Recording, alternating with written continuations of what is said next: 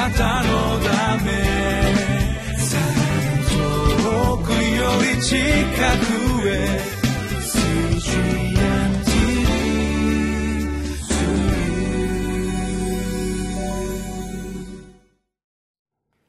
皆さんこんにちは。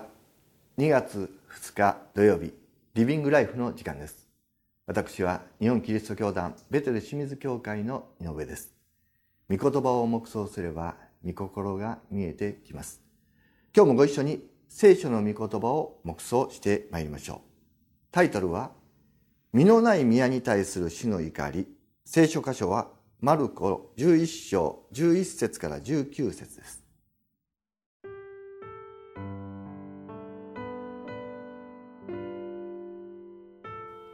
マルコの福音書11章11節から19節。こうしてイエスはエルサレムに着き宮に入られた。そしてすべてを見て回った後時間ももう遅かったので十二弟子と一緒にベタニアに出て行かれた。翌日彼らがベタニアを出た時イエスは空腹を覚えられた。葉の茂ったイチジクの木が遠くに見えたのでそれに何かありはしないかと見に行かれたがそこに来ると葉のほかは何もないのに気づかれたイチジクのなる季節ではなかったからであるイエスはその木に向かって言われた今後いつまでも誰もお前の実を食べることのないように。弟子たちはこれを聞いていた。それから彼らはエルサレムに着いた。イエスは宮に入り、宮の中で売り買いしている人々を追い出し始め、両替人の台や鳩を売る者たちの腰掛けを倒し、また宮を通り抜けて器具を運ぶことを誰にもお許しにならなかった。そして彼らに教えて言われた。私の家はすべての民の祈りの家と呼ばれると書いてあるではありませんか。それなのにあなた方はそれを強盗の巣にしたのです。祭司長、立法学者たちは聞いて、どのようにしてイエスを殺そうかと相談した。イエスを恐れたからであった。なぜなら群衆が皆イエスの教えに共嘆していたからである。夕方になるとイエスとその弟子たちはいつも都から外に出た。今日もマルコの福音書を黙想します。イエス様はエルサレムに入り神殿の内科を見て回ります。11節こうしてイエスはエルサレムに着き宮に入られた。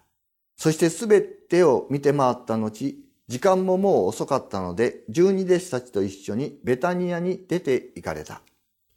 神殿、神の宮、神の家は祈りの家、礼拝を捧げる場所であります。イエス様は宮の中をすべて見て回った後、どんな気持ちになられたのでしょうかイエス様の心は翌日明らかにされます12節翌日彼らがベタニアを出て出た時イエスは空腹を覚えられた歯の茂ったイチジクの木が遠くに見えたのでそれに何かありはしないかと見に行かれたがそこに来ると歯のほか何もないのに気づかれたイチジクのなる季節ではなかったからである歯のほか何もないのに気づかれた。今日はこの言葉を黙想します。神様の目は不思議なではありません。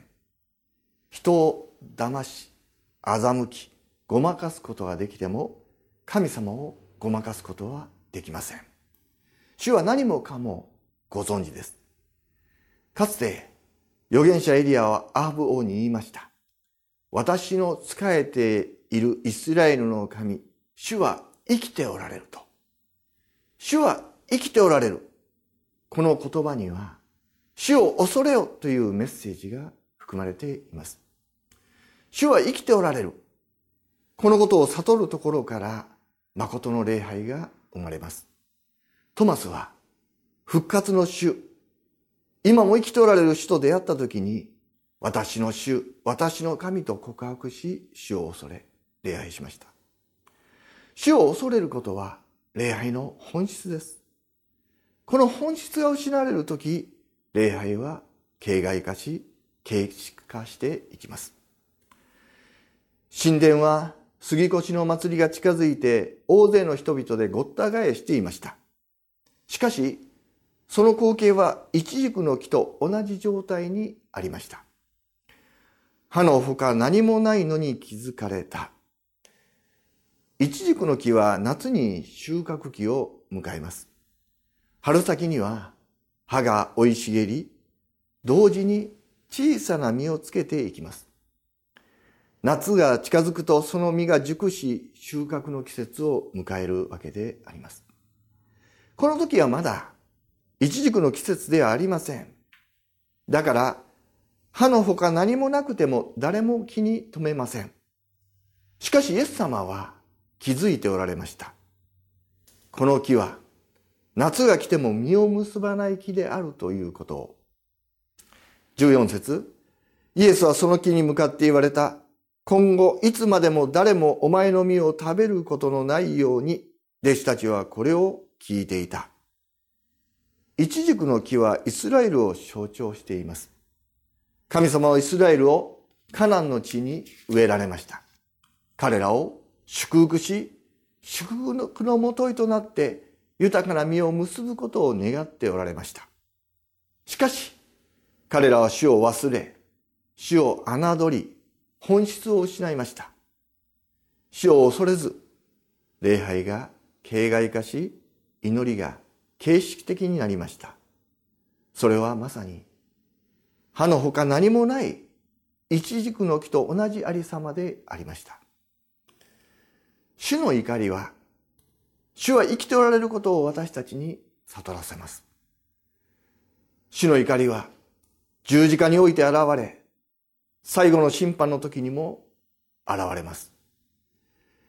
神が使わした救い主、一人子を十字架につけるこの時の神の怒りと悲しみはどれほど大きなものだったことでしょう。十字架と復活は、主は生きておられるということを私たちに示しています。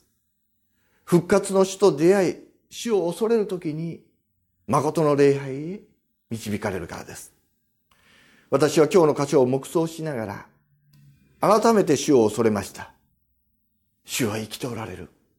主を侮ってはならない。弟子たちはこれを聞いていた。なぜイエス様が一軸の木を呪われたのか。その意味は後で彼らはわかるようになります。この話は明日に続いていきます。私たちも弟子と同じです。聖書を読み、御言葉を聞いても理解できないことが多々あるかもしれません。大切なことは、わからなくても聞いて心に留めておくこと。そうすれば、後で気づく、わかる時が来ます。さて、この後、イエス様の怒りが爆発していきます。宮に入って、売り買いしている人々を追い出し、宮清めを行います。17節そして彼らに教えて言われた。私の家はすべての民の祈りの家と呼ばれると書いてあるではありませんか。それなのにあなた方はそれを強盗の巣にしたのです。神殿、神の家は、教会は祈りの家です。彼らは死を見失い、死を恐れる心を失っていたのです。皆さん、主は今も生きておられます。死を恐れ、ひざまずいて主の前に祈る。主を恐れ、ひれ伏して主を礼拝する。どうか私たちが死を恐れ、死の前にひざまずいて祈るものでありますように、死を恐れ、ひれ伏して礼拝を捧げるものでありますように、主に結ばれて豊かな実を結ぶものでありますように。皆によって祝福します。